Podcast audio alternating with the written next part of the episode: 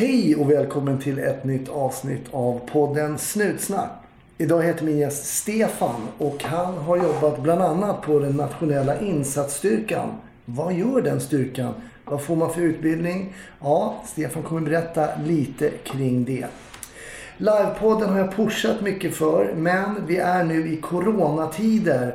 Så det är lite skakigt om den blir av eller inte. Men håll dig uppdaterad på Snutsnacks Facebook-sida eller på Instagram. Ja, coronatider som sagt. Var extra försiktiga. Tvätta händerna. Kör inga high-fives. Umgås inte för mycket med de äldre, nära och kära. Var helt enkelt försiktiga där ute och ha en trevlig lyssning.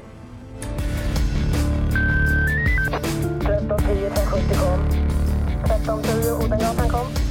Ja, det är uppfattat. Vi tar det. Slut. Bra. Klart slut.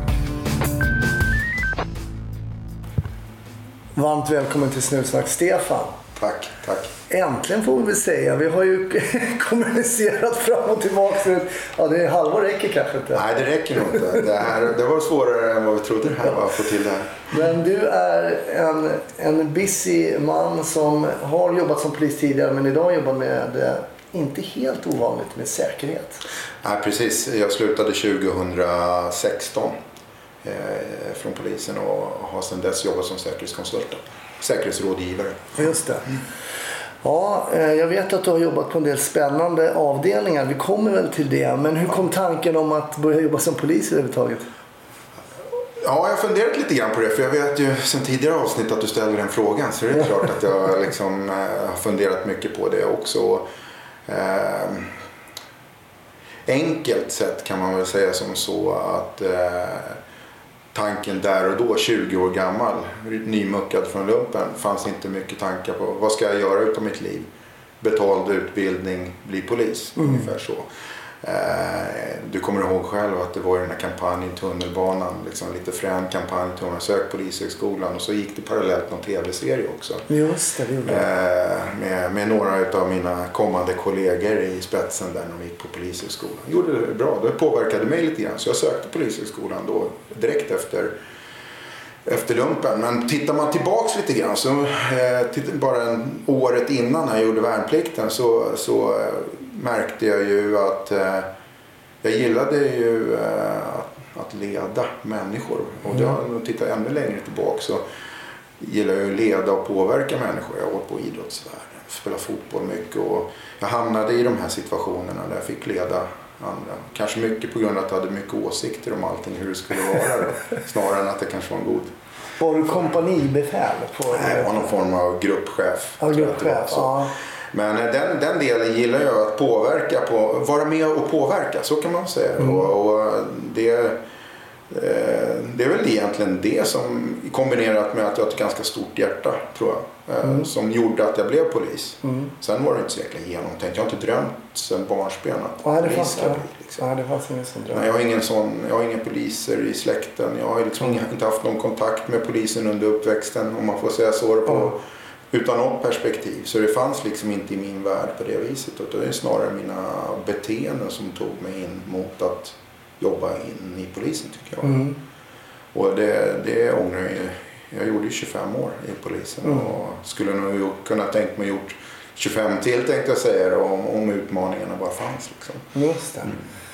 Vi ska komma till det såklart. Men det, det är ju...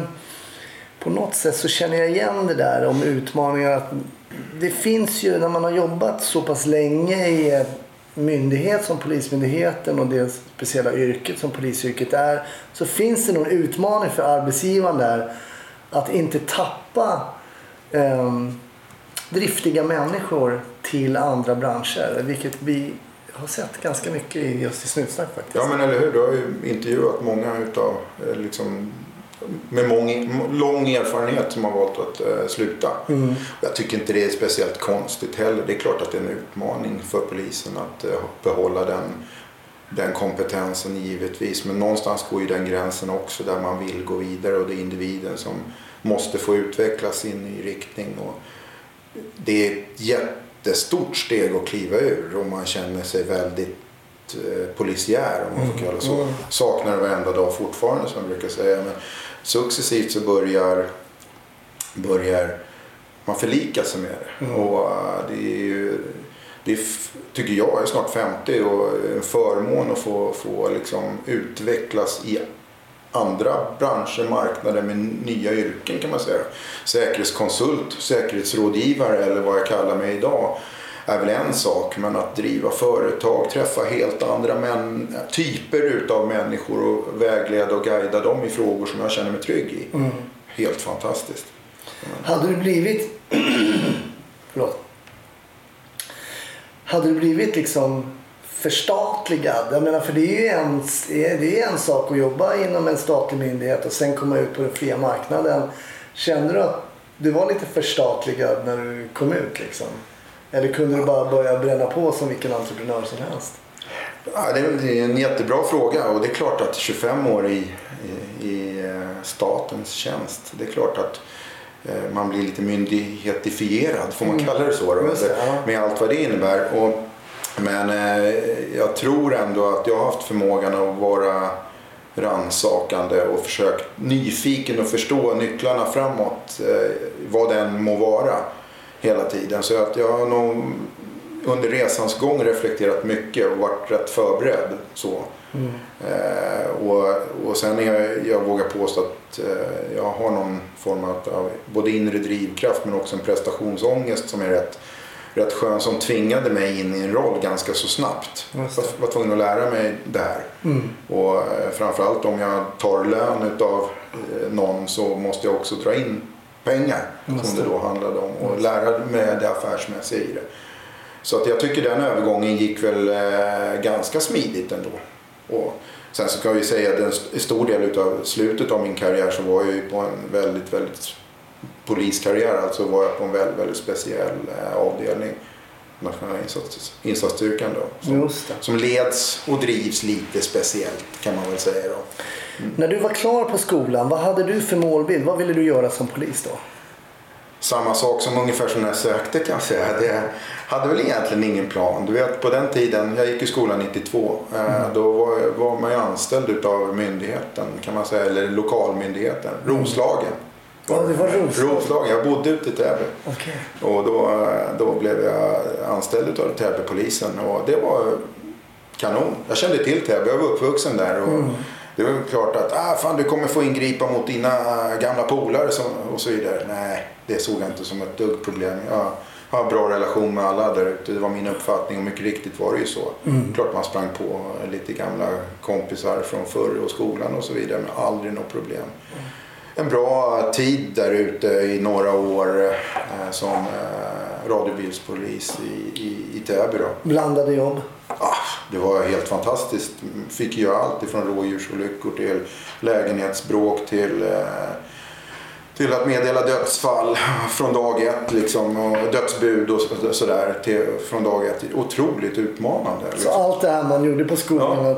Det kom i ett. Liksom. Jaha, det blev så. Ja, där är ju bra att komma till ett sånt distrikt då när man får göra liksom allt. Men den reflektionen måste jag väl ändå säga att jag dragit sig lite i efterhand. När jag var där ganska ung då, som jag var där ute, så blev jag ju kanske lite rastlös.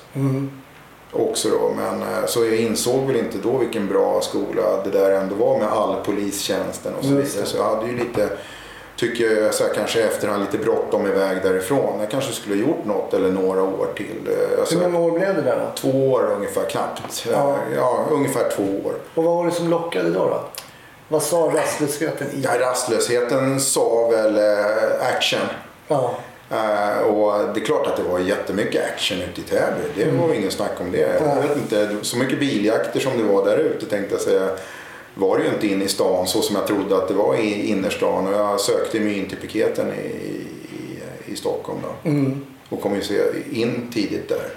Och eh, det var ju eh, möjligheten att jobba i, i grupp, fotbollskille liksom, och jobba tillsammans med i, i, i grupp och van att foga sig i gruppsammanhang och, och jobba tillsammans. Liksom. Det var väl det som lockade. Och sen ska man inte sticka under stol med den här, eh, vad ska jag säga, glorifieringen kring insatspolisen förstås var ju Just med det. i det också. Att jag, jag ville ju vara med där det verkligen hände och det är spännande liksom. Så. Vad krävdes av en... eh, Vad var det för uttagningar på den tiden? Kommer du ihåg? Var det lite springa och lyfta bänk? Ja, det började, bli, det började bli ett tag sedan. Jag tror att det var 95 eller någonting Ja, sånt där. Så det är länge sedan. Ja, men eh, jo, det var det. Och jag minns det som så att det var ganska tuffa tester. Det är klart att det var de här fystesterna, de traditionella, alltifrån eh, som påminner lite grann om när man sökte till militär, alltså värnplikten, lumpen. Eh, basala styrketester och uthållighetstester. Fick prata med någon psykolog och Eh, och sen så var det så kallad eh, hell weekend då när man skulle ut i några dygn och, och testa sig under stress och press och hunger och, och så vidare. Och det som... eh, Den var tuff, den, den, den var riktigt tuff. Den kommer jag ihåg faktiskt. För det, det var inte riktigt, det är klart jag fysiskt var förberedd men jag hade inte så mycket i min erfarenhet. Vad var det som var jobbigast?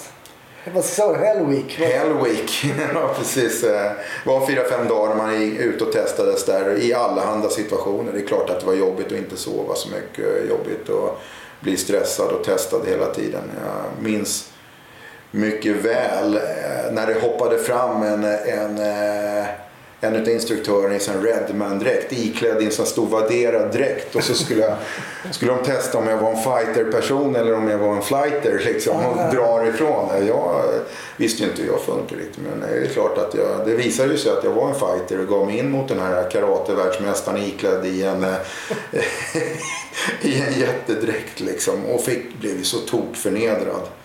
Eh, Han, ja, han bara eh, tryckte ner mig i backen och, och förnedrade mig tänkte jag säga. Total fysisk kontroll kan jag säga. Och det, det är ett minne som sitter kvar fortfarande idag. När jag, blev så, jag känner killen väldigt väl så att det, det såg du att det var han när, såg du att det var han när han kom ut eller? Ja, jag, vet, jag, jag visste vem det var när han kom också. Ja, du visste det. Före detta Täbypolis det också. Så att, Ja, okej. Okej, men då blev ni testade och satt i grupp. Var det på den tiden när man hade en piket i varje turlag eller? Nej, det var, nej, då var piketen en egen eh, Då var ni på enhet. Essingen, eller? Nej, vi var, började på Kungsholmen. Ja, Gamla. Fina gamla polishuset högst upp där. Just det. I eh, skitläckra lokaler. Men då var piketen eh, Stockholmspiketen helt enkelt. Just det. Och då var det då var det A-turspiketen då, som var två grupper i varje grupp. Ja. Just det, piketpolis. A-turspiketen var ju då, för er som inte känner till, det var ju en beryktad piketgrupp som hade då eh, en historia bakom sig som kanske var både eh, positiv och med en del mörka inslag. Eh, Men det var ändå beryktad när man sa A-turspiketen. Hur var det att kliva in då vara en A-turspiketpolis? Till, till att börja med ska jag väl säga ja, extrem stolthet Mm. över att eh, klara av de där testerna och få, få vara en del utav den gruppen som jag hamnade i med extremt erfarna, bara män Mm. dessvärre, Mm. ska man säga. Mm. Eh, och, eh, Varför tror du att det var bara killar? Var det för att det, Det- var samma krav då på den ja, jag tror eh, att det var mycket beroende på de fysiska testerna. Mm. Så kan jag säga. Och, ja, det, det, det var bara män. Och det var väl också så att kulturen tidigare också bara män. Och det är väl klart att det är svårt att, att slå sig in i en sån kultur. Mm. Och dessvärre hänger väl det där kvar fortfarande. Så. Men eh, det, det, det var ett gäng, en- en 10-12 pers i gruppen. Några har varit med längre, några lite nyare. Och det, i, I tiden då jag kom in var man ju på väg från det gamla till det nya kan man väl säga. Just i övergången från att vara en del av turlagen ute på Södermalm och Norrmalm till att bli en renodlad enhet. Och det var precis ganska så nytt i de trakterna. För jag har ju berättat tidigare att jag tyckte att det var... Jag gillade ju verkligen när man hade en piket i varje turlag. Man hade sin egen Mm. piket, man fick stryk av dem i bandy. Alltså man vann bandy men fick stryk på bandyplanen. Eh, det var väldigt, för man kunde alltid ringa sin piketchef. De, eh, man fick en väldig närhet till mm. piketen. Och sen blev det lite mer distanserat. Man visste inte vilka piketer som snurrade. Men jag tänkte om vi berättar för lyssnarna då när ni var färdiga. Vad var ni satta att göra? Vad var piketens uppgift då när ni var klara 95 och var ute och rullade här inne i, i Stockholm city? Vad, vad var er uppgift då? Det, den tydliga uppgiften egentligen var ju att vi skulle ingripa i så kallad farlig, farlig situation. Mm. Så, mot farlig person i farlig situation. Och det, vad, är, vad är det egentligen? Ja, men det är egentligen att vara en typ av förstärkningsresurs till ordningspolisen som är ute på ett eller annat sätt. Mm. Det var så vi eh, såg det och så vi enades om att vi skulle vara i, i, i den gruppen där vi var. Vi var ute mycket, vi rullade mycket, hade mycket eh, kontakt med ordningspolisen. En bra, ett bra samarbete fortsättningsvis även om vi var en separerad enhet. Och fanns med ute och eh, var som en backup i de allra flesta Mm. situationerna. Och eh, sen då när det dök upp eh, särskilda situationer så skulle vi finnas nära till hands för att kunna hantera dem. Mm. Om det så var att egentligen biträda eh, narkotikaspan för att slå in en dörr, snabbt komma till bevissäkring eller om det så var en, eh, situation med beväpnade gärningsmän eller någonting i en lägenhet. Mm. Eller stoppa bilar med tips eh, och så vidare med om, om farlighet. Eh, Hur tycker du att ni blev bemötta när ni kom? Alltså min, min bild som ex-polis är ju en skeva buss. En mullrande skeva buss som glider ganska sakta in. Eller ibland kommer, och så kommer det ut då stora grabbar.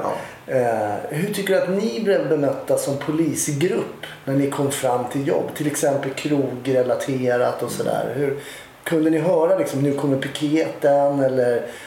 Ja men det är väl klart. Det var väl eh, alltså, bemöta från kollegorna med stor tacksamhet oftast. Så ska jag säga och en god eh, liksom feedback. Så att vi, vi verkligen var den resursen som gav tryggheten i lite stökigare situationer. Men eh, från, får jag kalla, från de, våra kunder, om man får kalla dem så, då, så var det ju mytbilden från förr givetvis. Det hörde man ju. Nu kommer piketen. Vi kom ju stora mullrande mm, ja, skevor och Ford-bussar. Liksom, så, Målade bussar och det väller ut eh, 600 kilo vältränade killar. Liksom. Ja. Det, är, det är klart att det blir ju så och det där är ju ett, en fruktansvärd eh, tyngd som kommer och som man måste också värdera hur man använder på det viset. Jag kommer ihåg, det är lustigt, jag får upp en tanke nu som jag inte har tänkt på 15 år tror jag. Men nu kommer jag ihåg en av mina bästa minnen från piketarbete. Jag jobbade på ravekommissionen civilt. Vi var en av krogarna. Det var inte alltid ravefester såklart. Så då var vi inne i stan på krogarna och då var vi nere i källaren på något ställe och var i totalt underläge. Och vi hade noll eh, kontakt med yttervärlden för vi var som i en bunker.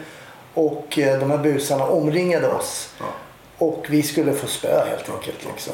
Och då är det en person i, i den här lokalen som har förstått att vi är poliser. Vi hade dragit batonger, expanderbara, men det var kört liksom.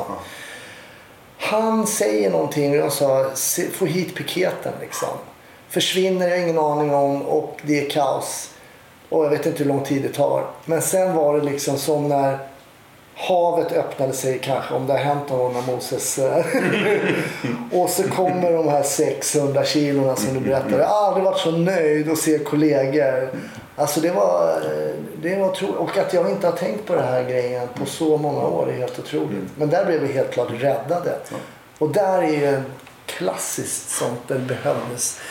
Sen ger det också, tycker jag, en okulärt bara att se sex stora poliser när det är så att säga fysiskt problem. Nej, det är klart att det, de allra flesta situationer löstes ju på det sättet. Alltså särskilt om du är ute på stan och det kommer den typen av förstärkning. Liksom. Det är klart att alla lugnar ner sig.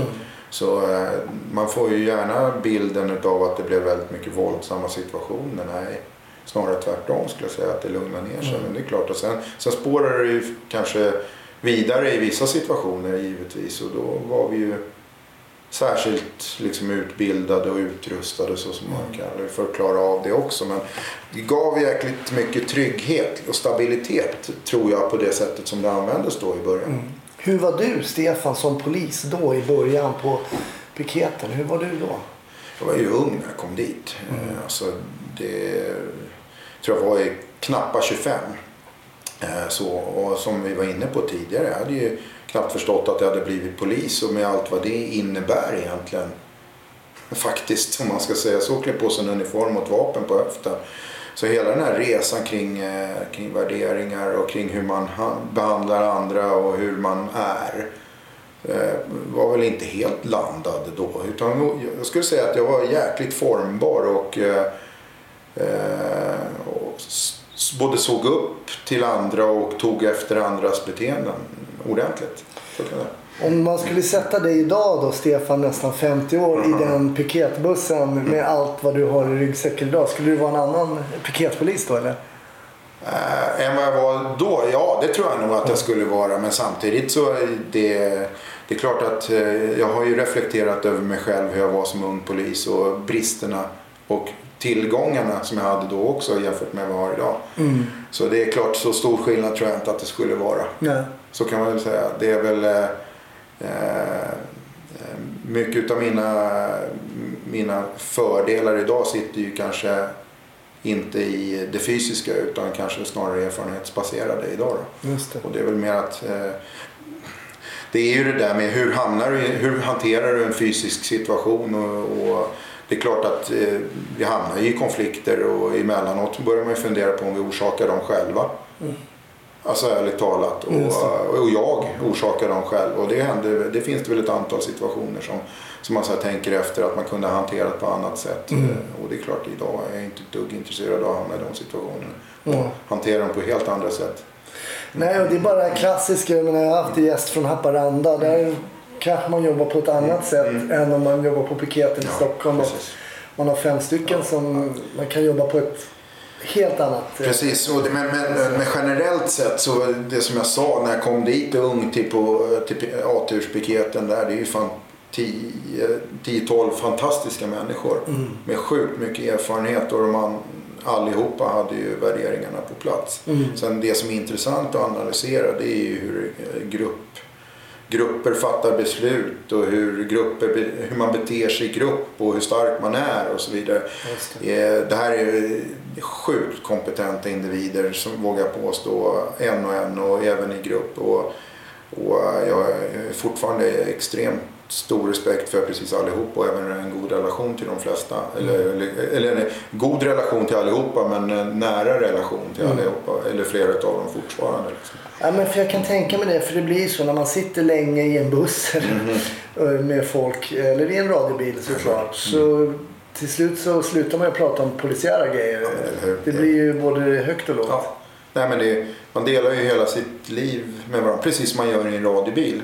Fast då med flera oftast. Eh, det är ju långt ifrån bara yrkesrelaterat som vi pratar om under den här tiden. Vi kommer man kommer ju in på varandra på djupet ordentligt. Och jag tror att också det är en av framgångsfaktorerna. Att man kommer in på djupet och skapar den här lojaliteten för varandra som man ändå måste säga är vinsterna för piketen och sedermera också styrkan som jag var på. Att man, man kommer varann in på livet och bygger upp någonting som är, be, betyder mer än bara ett jobb för varann. Och det, det är där säkerheten ligger, att man vågar stå upp för varandra. Mm. För ytterst handlar det om att kliva in i en situation och skydda varandra det handlar om liv och död. Och det är ju inte bara på piketen eller Ja. styrkan, det är ju polisjobbet i ett nötskal på något sätt. Hur länge blev du kvar på piketen då? Tio år ungefär. Ja, det blev tio år. 2005. Eh, 2005-2006 så, så, så valde jag att kliva vidare Mm. därifrån. Och då vet jag att du sökte nationella insatsstyrkan. Mm. Det var ett stort steg kan jag säga. Det var inte, på den tiden var det inte helt solklart att man tog steget från en konkurrerande verksamhet som det, man kan säga att det. det var lite grann då. Även om det egentligen då var helt skilda arbetsuppgifter som man jobbade. För man, man jobbade ju separerat och egentligen mot, eh, det var ju steget från att det går mot en insatspolis som var väldigt operativ och lokal till att gå till en nationell styrka som jobbar med egentligen eh, extrema situationer. Kallade det antiterrorenhet men också extrema, extrema situationer, oftast isolerade situationer. Just det. Som kanske exempelvis en Ja, flygkapning exakt. eller något som Exakt. är mer extremt. När jag såg det här utifrån, den här styrkan. Mm. Dels så hörde man ju då att det skulle skapas en här styrka. Det var ju oerhört mycket rykten som florerade. Det som hände lite grann, det här är bara min egen bild, bara ur mitt eget perspektiv. Mm. Vad som hände var ju det att piketen var ju top of the line. Det var ju liksom Spitzenklasse, det vi hade insatsmässigt. Nu skulle det då komma någonting som skulle vara nationellt, antiterror, ännu inom situationstecken då lite coolare än piketen. Och det här skapade lite oro i piketleden. Liksom, vilka, och också som man märkte, de som rekryterades till nationella insatsstyrkan var inte de bulkigaste, största som man trodde. Utan tvärtom, kanske den där killen där och sådär. Det blev liksom en liten eh, konstig stämning där. Piketstyrkan lite grann. Det har säkert lagt sig kanske. Men i början i alla fall uppfattade jag lite så. Jag tror, ja, du har ju helt rätt eh, i analysen. Så jag, jag analyserar också lite så. Ja. Och jag tror att det var det som gjorde att eh, nu, om man, om man tänker så här, nu är vi 2020. Jag tror att då, här har man gjort en resa på 30 år sedan nationella insatsstyrkan bildades i början på 90-talet. Liksom närmare.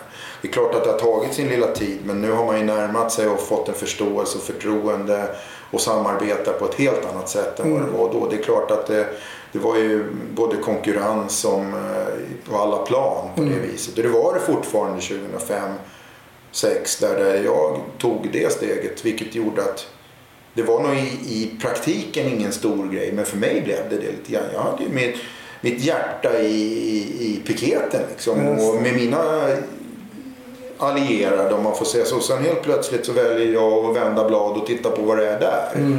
Och eh, i min värld så var det okontroversiellt men samtidigt var jag rädd för vem blir jag här nu som tar det här steget liksom. Och vad händer om inte jag klarar de här testerna?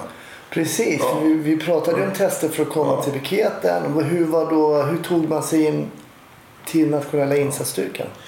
Jag minns det som en, en lång process. Eh, och jag kan ju inte riktigt svara för hur, hur den är idag men jag tror att den påminner mycket om, om så som det var då. Det, där man eh, egentligen, precis som piketen, jobbar väldigt mycket med de fysiska delarna först.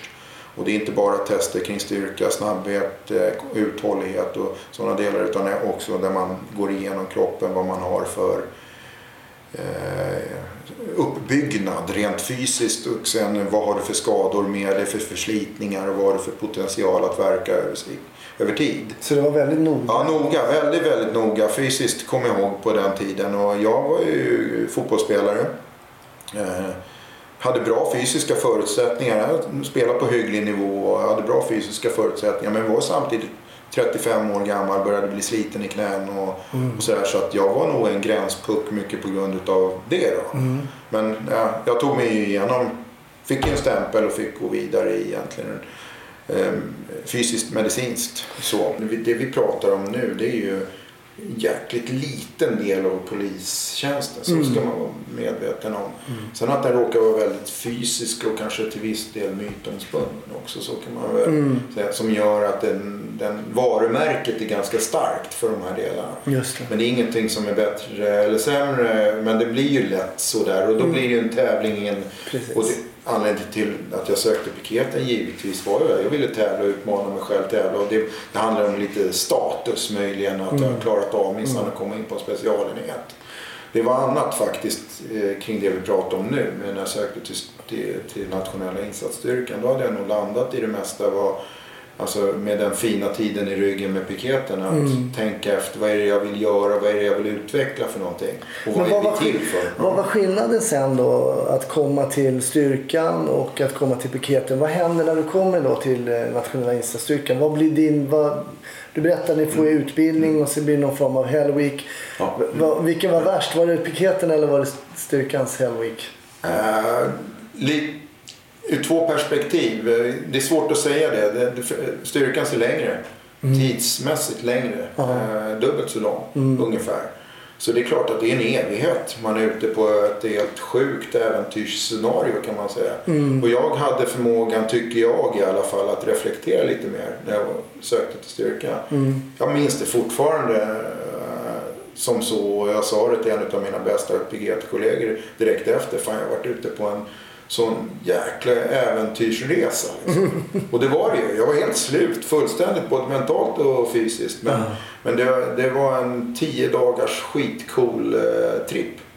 Helt enkelt. Där jag verkligen kände mig stark när jag gick ur. Och det beror ju förmodligen på att jag hade 15 års polistjänst i ryggen med skolan. Och eh, var kanske inte fysiskt riktigt lika stark som när jag var 25 och sökte till piketen men, men var betydligt starkare eh, erfarenhetsmässigt allt liksom. Och där utsattes ni då såklart för saker som ni hade lärt er under er utbildning då. Eh, Dök det upp någon Michelin-gubbe? med- Ja men det är klart att det, det var väl liknande tester på det viset också. Och det, det paddlades eh, konstiga båtar över våra största sjöar i Sverige och så vidare. Det var väldigt, väldigt eh, tuff resa så kan man säga. Mm. Och det, det, det, det, det var det på alla sätt och vis om man säger så. Men den stora resan kom ju direkt efter när du väl är antagen och när när du har slutat vara mallig, då, då kom, efter du har klarat testen och är antagen, det är då den tuffa utbildningen går igång. Just det. Det var ingen, alltså det ska jag väl säga, även om den är otroligt pedagogisk eh, så, så är det en tuff utbildning över ett drygt halvår som man håller på med. För jag tänker att eh, som du sa, piketen, ute och snurrar, väldigt operativa, ständigt när krogarna stänger så vet man att nu kanske vi får jobb va. Men eh, man behöver inte jobba som polis för att veta att det inte sker till exempel flygkapningar eller kidnappningar eller vad det nu kan tänkas. Så det är ju också en, jag tänker den mentala biten att träna, träna, träna ganska hårt för någonting som kanske eventuellt inte kommer hända under den tiden du är på den här styrkan. Hur är det? Det är klart att det, är- det är en otrolig utmaning. Jag är väldigt tacksam att jag hade de tio åren från piketen med i ryggen. Mm, mm. Fått, fått ta med mig de erfarenheterna. Jag hade inte, nej, jag hade inte varit bra. Nu ska jag inte säga att jag var bra, bättre än någon annan för det var jag absolut inte. Men jag tycker att det funkade bra när, när jag kom dit. Och det mycket berodde på de erfarenheter jag hade med mig sedan tidigare. Mm. Så kan jag säga. Och, och det det, det är oerhört viktigt och jag förespråkade på min tid att vi skulle jobba mycket och träna mycket praktiskt om man säger så. Mm. Att vara ute, ta, jobba mycket operativt för att få den erfarenheten på, på styrkans medlemmar på det viset. Mm. Givetvis i, väldigt, väldigt, i kombination med väldigt, väldigt intensifierad men optimerad träning. Alltså där man går in i de här detaljerna de, som man verkligen måste jobba med när man ytterst jobbar att man ska ingripa mot en person som är villig att ta sig själv ur jordelivet eh, utan egentligen eh, något mer incitament än att bli martyr. Just. Det är liksom, eh, det är, det är en ganska svår, eller ganska, det är väl jo- dagens underdrift skulle jag säga. Det är en extremt svår situation som, som man måste ha tänkt igenom i varenda liten detalj om hur man ska komma, närma sig och ingripa. För det är verkligen på liv och död. Och, och där krävs det ju ett system som fungerar. Jag tänker att när man jobbar i en sån grupp som ska göra sådana mm, väldigt speciella ingripanden. Lite exempel som du nämner kanske med terror och sådär. Så måste man också ha väldigt speciella, alltså specialbefattningar i en grupp. För jag tänker att här finns det risk för att en kollega kanske blir skadad. Någon kanske måste vara oerhört kunnig på att eh, ge första hjälpen och kanske lite mer än bara klassisk ABC. Att hålla tryck och sånt där. Det kan ju de flesta poliser. Men man kanske måste kunna, jag vet inte, sätta nål eller eh, hade man sånt också? Alltså, Och ja, det, det, alla då var ju generella insatspoliser om man säger så. Ska egentligen kunna hantera allehanda situationer i en, eh, en generell insats. Om man får säga så. Sen fanns det specialister. Alla hade också en särskild specialitet. Så som särskilda sjukvårdare. Eh, De som var eh, särskilt eh, utvalda och tränade på att arbeta med fordons, fordon, spårbunden trafik, flygplan. Jag själv började jobba i dykgruppen, alltså i marin miljö. Specialister på att ingripa i marin miljö. Och däribland mycket fokus låg ju på att jobba med dykfrågor. då, Men det är även bordningsfrågor och stora fartyg och så vidare. Det, det, det jobbade jag under en lång tid under min tid på Stöken. kontinuerlig utbildning hela tiden. Ja. Och när grundutbildningen var klar så jag utbildade sig nästan till ett år direkt efter det i, i eh, den här marina miljön. Framförallt dykutbildningar i Försvarsmaktens regi. Vi jobbade mycket med infiltrering och ex, alltså, att jobba i marin miljö, att infiltrera på ett eller annat sätt. Då. Med eh, dykning med slutna system där det inte bubblar för mycket. Ja, just det. Som inte syns helt enkelt. Nej, det är en spännande inblick vi får här i styrkan. Jag kommer ihåg, jag körde faktiskt stand-up för nationella insatsstyrkan för många år sedan där jag hade skrivit jag inte exakt, men att det var vuxna män som var på kollo. Alltså Mm. som får klättra och dyka och göra grejer som alltså, unga killar gillar. Leif GW Persson sa någon gång att det där var ett vuxendagis. Ja, så, ja. ja, men precis. ja. Ja, det, kan, det beror ju på vad man väljer att kalla det. Det är en helt fantastisk tid där man får chansen att utöva en, ett intresse, en hobby och i, eh, i en, mot en livsviktig uppgift. Så kan man väl säga. Just det. Sen får var och en fan. Men eh, alltså det, Men- det, det, det, i min, mitt perspektiv finns det eh, liksom utan den där kompetensen så, eh, så har du inte alla försäkringar i, Nej. i dagens läge. Men sen ska vi också säga så att vilken polisgrupp har inte en liten, eh, lite så, man, man skämtar ju om alla. Hundförare så, trafikpoliser, ja, de kallade jag någon gång för beväpnade lapplisor. Och det är inte heller så populärt. Så det är klart, och det har ju alltid funnits en jargong tycker jag bland polisen. Att man kan driva med de olika enheterna och vi har ändå någon form av gemensam respekt för det vi gör. Men jag brukar alltid fråga min gäst om en speciell händelse som man har varit med om som polis och som på något sätt har gjort ett litet extra avtryck. Vad, vad, vad tänker du där? Det är, det en svår fråga till att börja med, så kan man säga. För att dels är det ju eh, delar utav det som vi har gjort som är svårt att liksom särskilja. Vad kan jag prata om? Vad ska jag prata om och vad ska jag delge? Och, och sen är det som så att jag sitter ju och sorterar allt som har skett i den här insatsvärlden för mig själv också nu. Jag sitter ju faktiskt och skriver ner så mycket som jag kommer ihåg. Om det sen blir en bok eller vad det kan bli. För att jag har extremt många speciella insatser mot eh, speciella personer att delge. Liksom. Men det, det, det som jag tänker spontant på som vi också pratade om när jag var kvar på, på styrkan med andra poliser om och med, vi även var ute och föreläste lite grann mot andra myndigheter och som vi använder även numera som en typ av liksom, hur jobbar man i stress liksom. Så. Mm, mm. Det var ju det, en, en händelse uppe i Umeå, jag kommer inte ihåg om det var 2007, 8, 9 någonting sånt där. Ja, det var nog närmare 2009, 10. Eh, som är en av eh, polisens värsta konfrontationer med buset om man får kalla det så då, i, utanför Lomis i Umeå. Det blev ganska medialt känt och det blev en ganska stor rättegång kring det där och därför blev det ganska officiellt och kunde man prata om det också. Och Loomis är då ett eh, värdetransportföretag? Precis, och det var en, ett värdetransportrån eh, uppe i Umeå då på Polishögskolan i Umeås område faktiskt. Ligger det här Okej. eh, värdedepån och där det blev ett pågående rån in, innan vi ingrep. Eller vi ingrep i ett pågående rån mot fyra riktigt tungt beväpnade gärningsmän med, med AK4 och handgranater och så vidare. Och det blev en extrem konfrontation där uppe, alltså där de sköt mot, mot varann. Och de sprängde sig även in i värdedepån med tunga sprängladdningar och i, i det här så ingrep vi. Och hur blev ni då tillkallade? Ni, du jobbade då på nationella insatsstyrkan. Jajamän, det gjorde jag. Och hur, hur fick ni det här larmet så att säga? Ja, det, det, det här är, det, den är väldigt intressant och viktig att vi liksom pratar om. Jag var, jag var gruppchef eh, på den tiden för den styrkan som sedermera skulle ingripa. Då. Och jag och insatsledaren, eh, en god vän till mig, vi eh, åkte upp till span. Alltså RK-span, som heter Rikskriminalens span. Just det. Och de briefade oss kring ett rånärende. De hade följt en gruppering utav Sveriges tyngsta rångrupperingar kan man säga.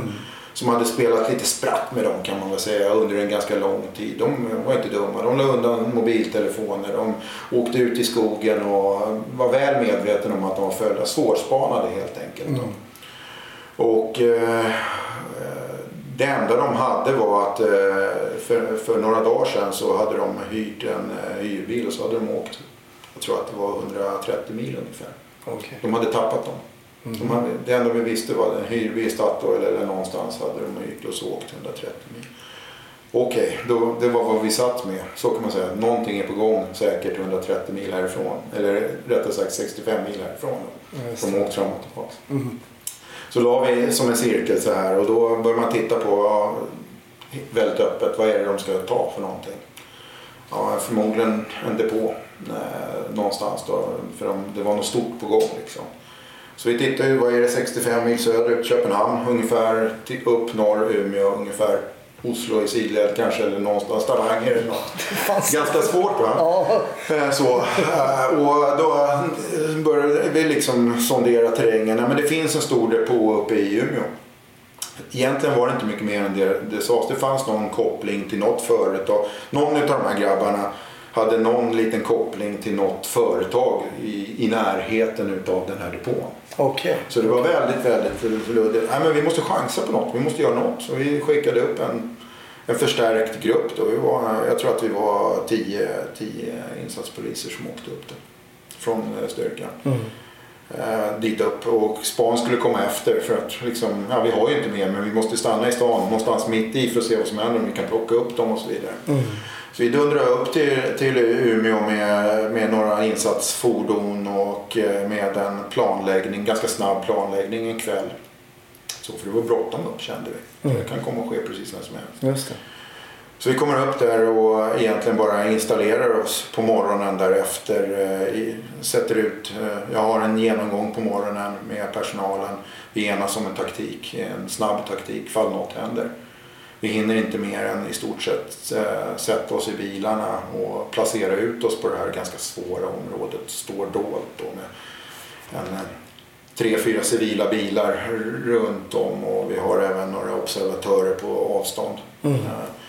Som tittar på det här eh, området och rätt vad det är så, så hör vi från en av observatörerna att nu kommer de. Helt oförhappande. Liksom. Shit. Då wow. dundrar det in två stycken bilar. Eh, först en, en eh, svart sedan och stannar vid en grind. Det här är ett gammalt militärområde där uppe. Jag tror i I 20. I20 va? Någonting sånt. Så han stannar vid den här grinden och man ser, ja, observatören rapporterar ju att det är ju klädd overall, bylsigt, eh, beväpnad, kliver ut och står vaktpost. En röd van åker in eh, till depån och eh, uthoppar tre personer då, som tungt beväpnade och går mot det. Och då inleder vi vår insats. En utav en utav de här delarna var ju att de får inte liksom komma in på det här stället för det finns så otroligt många olika situationer som kan ske. Just det. Så vi Fanns det personal inne Ja, det fanns personal inne i den här Så det var en vanlig dag? Folk Ja, ja visst. Det fanns alldeles för lite för att egentligen stänga ner det här i underrättelse innan. Då. Just det. Så eh, det, det, här, det blev som en överraskning men tack och lov så finns det god träning så vi framrycker ju snabbt mot det här, den här situationen. Då. Och jag till- som då som insatsleder hela det här tillsammans med en kille kommer först ner. Och eh, lite från baksidan kan man säga så vi ser snett till vänster den här vaktposten så att säga och hamnar ju i tvivel om ska vi ingripa mot honom eller ska vi gå mot själva situationen där de är på väg att ta sig in. Nej, vi, vi måste ner mot situationen där de är på väg att ta sig in för det är ju det som inte får hända. Liksom. Men eh, det blir en, en halv halt och eh, jag ser ju på en 50-70 meter hur han, när vi gör den här halvhalten i våran bil, hur den här vaktposten liksom vrider upp vapnet. Inte mot oss men någon annanstans och då är det våran bil som är på gång in därifrån. Just det. Och eh, det börjar skjutas. Det bara smäller, börjar smattra på där uppe då. och jag har ingen aning om det är han som skjuter mot, mot eh, min, min personal som är på väg fram eller tvärtom så att säga. Men ganska så trygg var jag. Jag vet att de här hanterar det. De tre som kommer där, de kommer att hantera det. Så jag, vi släpper, jag och min kollega Johan och drar ner mot eh, den, den andra bilen som har kört fram där och då hör vi en jättesmäll. Det bara toksmäller alltså och då är de på att sprängas in Okej. med en eh, stor sprängladdning. Och då, eh, ja det är klart att då börjar man ju fundera på vad är det som händer i stort sett. Så, eh, eh, vårt system gjorde att de avbröt, så kan man säga här utan att gå in i mer detaljer än så. Mm. Eh, och de eh, försökte fly ur eh, sin, sin bil som de här tre då. Som sedermera hade blivit en fjärde också som hade dragit sig tillbaks trots att han hade fått en av våra insatshundar i sidan. Han hade dödat hunden på vägen och han hade blivit skjuten med ganska många skott från polisen. För att han Träffad? träffade med många skott. Men han hade ju tung skyddsväst och så vidare på sig. Så han överlevde ju tillbakaryckningen till bilen. Mm. Så de här fyra, de hostar iväg i en något, skad, eh, något skadad bil kan man säga som vi hade påverkat från avstånd. Eh, och då ingrep ju jag och min kollega mot den här bilen när de var på väg därifrån. Då. Och där blev det ytterligare en, en, en liten skottväxling eftersom de vrider upp vapnen och börjar gå mot oss då också. Mm. Och det är en ganska extrem situation. Eller pff, ganska. Det är väl en extrem, extrem situation. Ja, men Och verkligen. där avslutas den här situationen och vi eh, egentligen samlas runt den här kontrollerade situationen där vi har dem under kontroll. Och det som jag är mest imponerad av i hela den här händelsen det är att eh, vi påbörjar ju eh, livräddning på den som är skjuten utav dem och räddar livet på honom där och då. Just det. Och det, Hur det, pass illa skadad var han? jag tror han var skjuten med tiotals skott. Okej, och hur mycket hade penetrerat den här En hel del. Eh, Han, hade dött på, no, på kort tid om inte våra sjukvårdare hade räddat livet på honom där. Det man ska vara medveten om är att det blev som en krigszon det här vilket gjorde att räddningstjänst och ambulans eh, ville inte ta sig in i området. Så det tog dryga 30 minuter innan stödjande polis kom, innan ambulans kom och innan, eh, innan räddningstjänsten kunde komma dit och biträda då, kan man säga. Och, eh, i bedömningen ska man vara medveten om att hela rån, busgänget var så pass samordnade så de hade skickat eh, stulna bilar och börjat bränna utanför polisstationen i Umeå också utanför så de hindrade utkommande poliser. Just det, någon typ av diversion Ja. liksom för att avleda. Ja. Så att det var ju förstås så ur ett högre ledningsperspektiv hade de ju svårt att göra bedömningarna. Vad är det här för någonting egentligen? Så det tog sin lilla tid. Vi var rätt isolerade där ute kan Mm. man säga. Så det var ju det var en lyckad insats därefter när det var liksom så kontrollerat när räddningsdelen kom igång. Mm. När vi verkligen räddade livet på honom. För det var komplext så tillvida att de hade ju handgranater på sig och så vidare som man måste ta i Jag, jag tänker att när man... Jag har egentligen bara, förutom i värnplikten då såklart, men under min polisiära karriär så sköt man då sitt vapen. Jag hade ju också Walter i början och sen hade man ju Sig Sauer. Man stod och sköt och man, övningarna blev väl bättre. Jag var på Säpo några år och, och sådär. Men man stod med sina kåpor och sen varierades de här övningarna lite med att plocka isär och fixa och sådär. Men att höra liksom skottlossning utan kåpor eh, i en situation där man får moteld. Hur reagerade du då? Hur reagerade din kropp? Det är jätteintressant det du säger för att om du och jag skulle stå på en skjutbana och träna nu då, och vi skulle ta av kåporna då börjar det tjuta i öronen och så hör inte vi någonting. Hörseln på något sätt stängs ju av så man har ju som någon form av osynliga hörselkåpor på sig när det börjar smälla runt omkring på det viset. Så det påverkas ju inte riktigt på det viset. Kroppen skyddar ju sig själv där i den stressen. Hörseln är väl det första som faller ifrån i, när man går upp i stresskonen har jag hört. Mm. Och eh, det är rätt så tydligt i det fallet. Och det, eh, det som blir så tydligt i det här fallet också det är ju att alla är ju som vi var inne på testade att agera i stress. Vilket ger en trygghet i hur man själv agerar men också hur hela systemet agerar.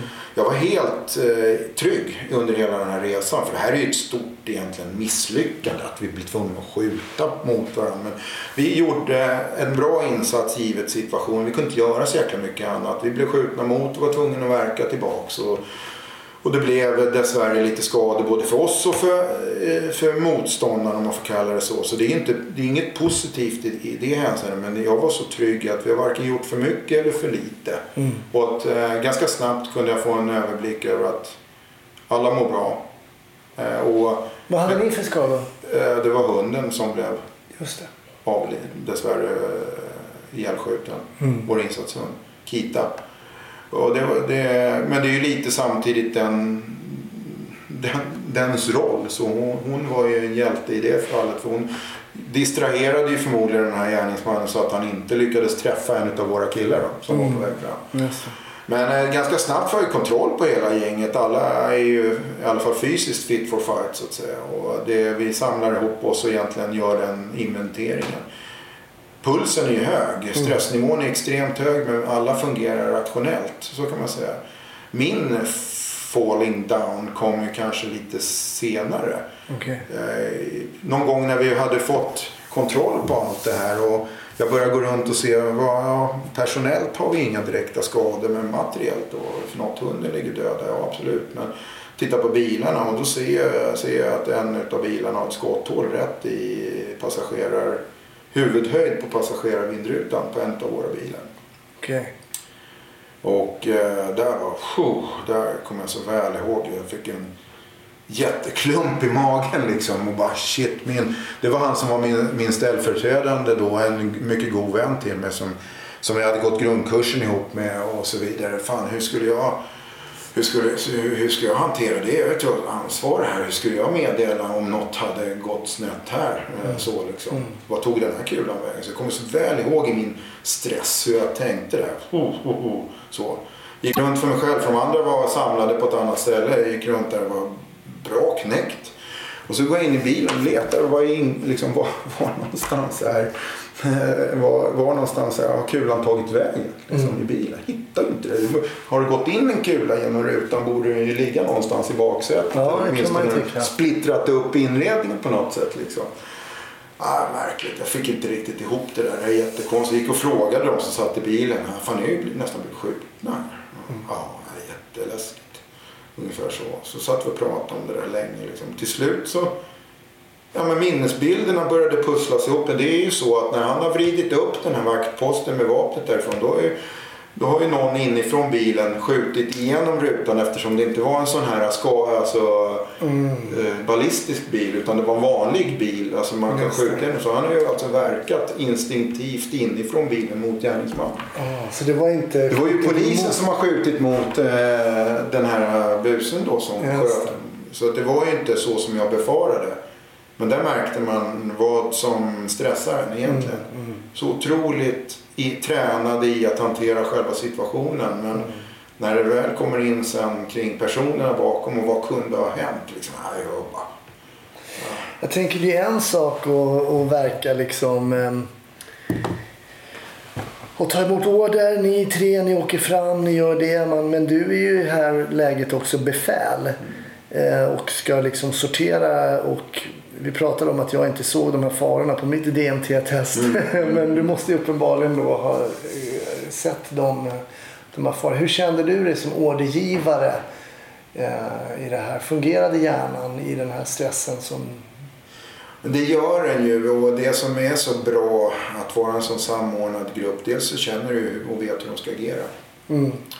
Sen är det som så att eh, med den, jag tror ändå den tryggheten jag hade med mig i de liknande situationer, även om det inte har varit så extrema som tidigare. Mm. Så eh, det var ju att eh, låt det bara gå. Så, li, förlita sig på de, hur, den självorganisationen som sker. Just. Och inte göra den klassiska ordergivningen i, i, den snabba situationen. Mm. Utan det är sen egentligen när allting lugnar ner sig. Det är då man måste försöka sortera upp det och stötta andra att gå vidare längre fram. Just det. Så det, och det, det är väl, det, där är man duktig på styrkan. Eh, Så kan man säga. Och Där är man duktig i den typen av liksom tjänst. För att man förlitar sig på att alla tar rätt beslut. Den som ser situationen handlar rätt. Liksom, så. Och istället för att peta i detaljerna. Liksom. Hur togs ni om hand sen då efter det här? För det här är ju en väldigt extrem situation som ni precis har varit med om. Hur, vad, vad händer efter en sån här? När allting, när ambulanserna har kommit fram och när ni kan åka tillbaka, antar jag, till Umeå polisstation kanske. Och, ja, precis. och liksom packar ur er själva och sätter er i något rum någonstans. Vad, vad händer då? Ja, men det, det är faktiskt en väldigt viktig del det där. För att direkt, som jag sa, det blev som ett stand då. Liksom. Man visste ju inte, det tog tid. Mm. Så vi hann ju liksom samla ihop oss och liksom klappa om varandra. Det här gick trots allt rätt bra. Konstigt att vi ska behöva hamna i de här situationerna. Men tur att vi gör som vi har lärt oss ungefär så. Eh, sen kommer det lite mer konstiga situationer när man kommer in till polisstationen efter. Och I sådana här situationer så måste man ju utredas. Vad är det som har hänt? Det har utövats liksom extremt våld mot varandra genom att man skjutit på varandra. Så då är det ju som så det fungerar. Man blir avplockad sitt tjänstevapen helt enkelt. Det man har verkat med och man förhörs snabbt, eh, direkt, enskilt eh, av interna utredningar. Som har setts alltså under utredningen och det här är ju en ganska konstig situation. Mm. Men förstås så måste det fungera på det viset för att det kan ju faktiskt vara så att det har begåtts något fel från polisens sida också. Mm, mm. Så vi, när vi kommer in så blir vi ju separerade och förhörda eh, utav förvisso otroligt proffsiga kollegor. Men det blir kollegor som hör kollegor och man blir kriminaltekniker. Alltså polisen tar hand om polisens vapen för att göra tester och så vidare. Och, och eh, jag blev hörd eh, både en och två och tre gånger under kvällen som ansvarig för det här. Och det är klart att där och då i den stressen som man är känner man sig lite anklagad. Mm. Det är klart. Men eh, med, med både där förstås och även framförallt efterhand och med distans förstår man ju varför också. Och, var, vi var nog allihopa tror jag väldigt, väldigt eh, trygga i situationen trots allt, även om det känns konstigt. Mm. Det, det var så solklart vad vi gjorde och varför så att säga. Men sen åkte ni tillbaks till Stockholm och Mm. styrkans lokaler och blev det någon debriefing eller genomgång liksom för er utan att så att säga bli förhörda utan Ja, men så blev det och det blev det redan tidigare uppe. Det, det ska Umeå-polisen i det här fallet ha all heder och han som var kommenderingschef var en, var en eh, god vän till mig som jag hade jobbat med på piketen också. Då, Mm. Så vi kände varandra väl. Och de tog hand om oss redan där med att börja ventilera problematiken som man kan ha med rent mentalt. just det. Sen kom ju eh, styrkans chef, han åkte upp givetvis direkt och tog hand om, om, dem, om oss så att säga Mm. på det bästa sätt man kan göra rent medmänskligt redan där och då. Sen rullar vi förstås hem och, och sen eh, kommer eh, systemet igång där man, där man jobbar både individuellt och med gruppdebriefing helt enkelt. Mm. Och det finns det en, det här är ju då 2009-10, jag kommer inte exakt ihåg när det men det är ju 10 år sedan lite Mm, drygt nu mm. då. Och eh, redan, eller då fungerade det här bra. Det fungerar sannolikt betydligt ännu bättre idag Mm. också. Men det, vi får ju psykologhjälp, hjälp av eh, polis, präster och även internt. Mm. Det finns på, på, på styrkan så finns det flera utbildade debriefinghandledare.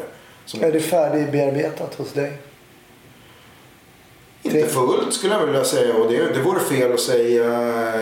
Och det är nog kanske inte bara den här händelsen som jag sa. Det finns många, många, många olika händelser som, som man skulle kunna prata om. Och det är klart att eh, vi ligger inne med det vore fel av poliser att säga som har varit med om de situationerna som jag har varit med om under resans gång och säga att man inte är påverkad av det. Mm. Det är klart som bara den att jag, jag, jag, jag skulle själv diagnostisera mig på någon form av, klart att jag har någon typ av PTSD i mig, men kontrollerbar. Det. Om man får kalla det så.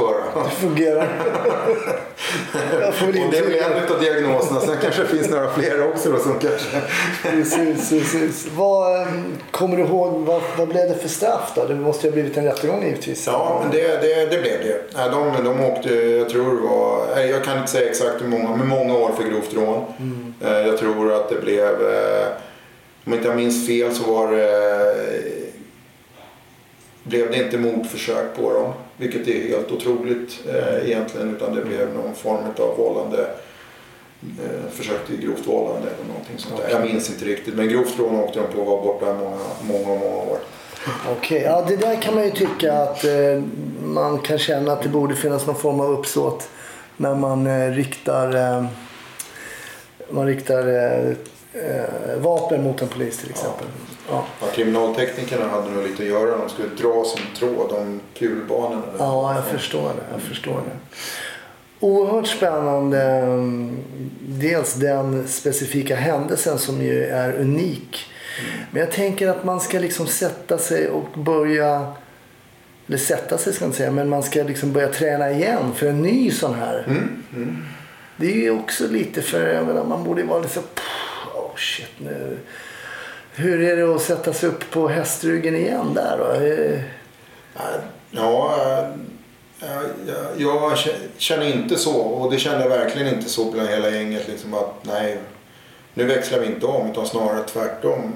Så vi ska vara medvetna om att man vill ju absolut inte hamna i den här typen av konfrontation. Så det är klart att man gör sin, sin eh, analys efteråt. Liksom. Vad kunde vi ha gjort bättre Mm. och vad, vad hade vi kontroll på och vad hade vi inte kontroll på? Och liksom, eh, jobba igenom som är ganska självrannsakande. Nu var det väl så att vi, vi eh, kunde kanske inte agerat på så mycket annorlunda sätt men man kan ju fundera lite grann på hur bedriver man sin, sin skjututbildning Mm.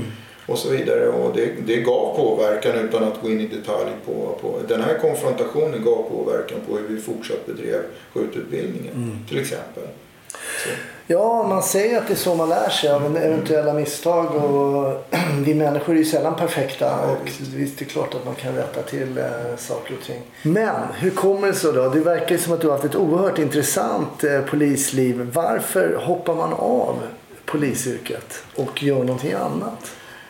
Intressant eh, fråga och eh, skitsvår att svara på egentligen. Jag kan bara koka ner det till att det är någon form av nyfikenhet och rastlöshet i, i mig själv. Att eh, vilja testa mig i någonting som jag inte riktigt vet vad det är för någonting. Ungefär så. Är det samma nyfikenhet som ledde dig till styrkan? Ja, till men jag tror det. Ja. Jag tror faktiskt Mm. det det är, och så utmaningarna. Jag vågar påstå att jag är ganska modig liksom, och testa nya saker. Klokt eller oklokt i det här fallet, det vet jag inte. Nu börjar vi få bra snurr på det vi, vi håller på med om man säger så. Men det är klart att det var ett tufft liv att hoppa av efter 25 år och ha gjort sådana saker som jag har berättat om. Och, eh, jag gjorde det med trygghet. Jag kunde precis allting. Helt plötsligt ska jag ge mig ut och försöka driva någon form av affär på det gör. Det är klart att det, det var ju svårt och är svårt fortfarande. Och, och sådär. Men det är nyfikenheten tror jag och rastlösheten. Att jag vill få utveckla saker och ting. Så. Men eh, det är väl det, det enkla svaret. Vad saknar du mest av eh, polisyrket? Eh,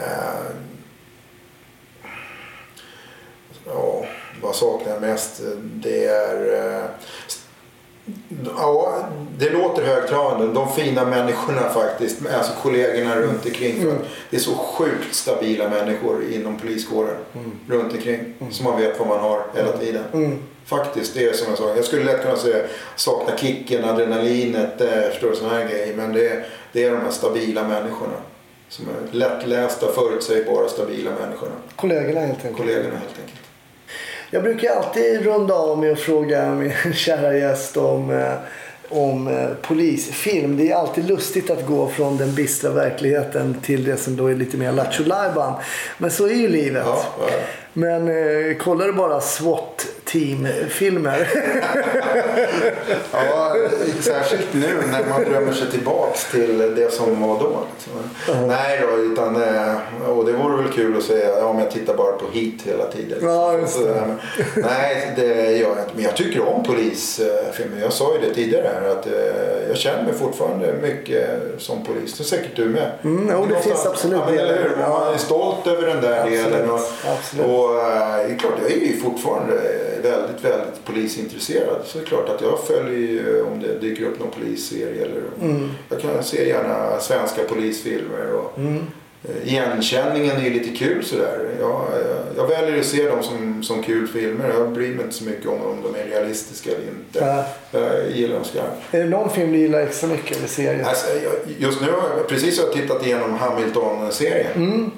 Eh, Många säger att det där var bara skit. Jag tyckte att den var bra. Aha, jag gillar den skarpt. Jag har faktiskt inte sett den, så ja, men då ska jag kika också. Nej, men det tycker jag var det, är- det är en ny touch på det. En, en ung, eh, ung Hamilton liksom. Mm. Och, eh, lite mer introvert kanske och lite ja, en Kul. Persbrandt. Ja. Nej, jag tyckte den var skitbra faktiskt. Eh, Ja, Sen det. tittar jag på Kalifat för tillfället också. Ja, den har jag inte heller sett. Mycket att ta igen nu. Ja, men det är lite sånt. Så det kan jag rekommendera. De, de där tycker jag, eh, Kalifat har jag bara börjat med. Men Ja. jag tycker den är intressant på många, på många sätt förstås. Då. Spännande.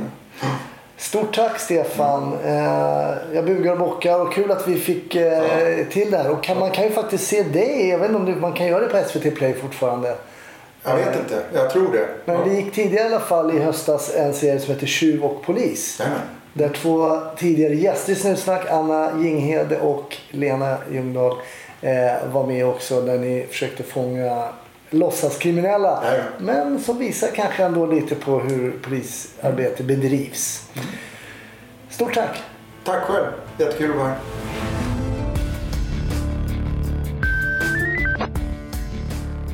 Tack! Ännu ett avsnitt av Snutsnack är över. Men vi är tillbaks om vi överlever pandemin så hörs vi i nästa vecka. Ha det fint.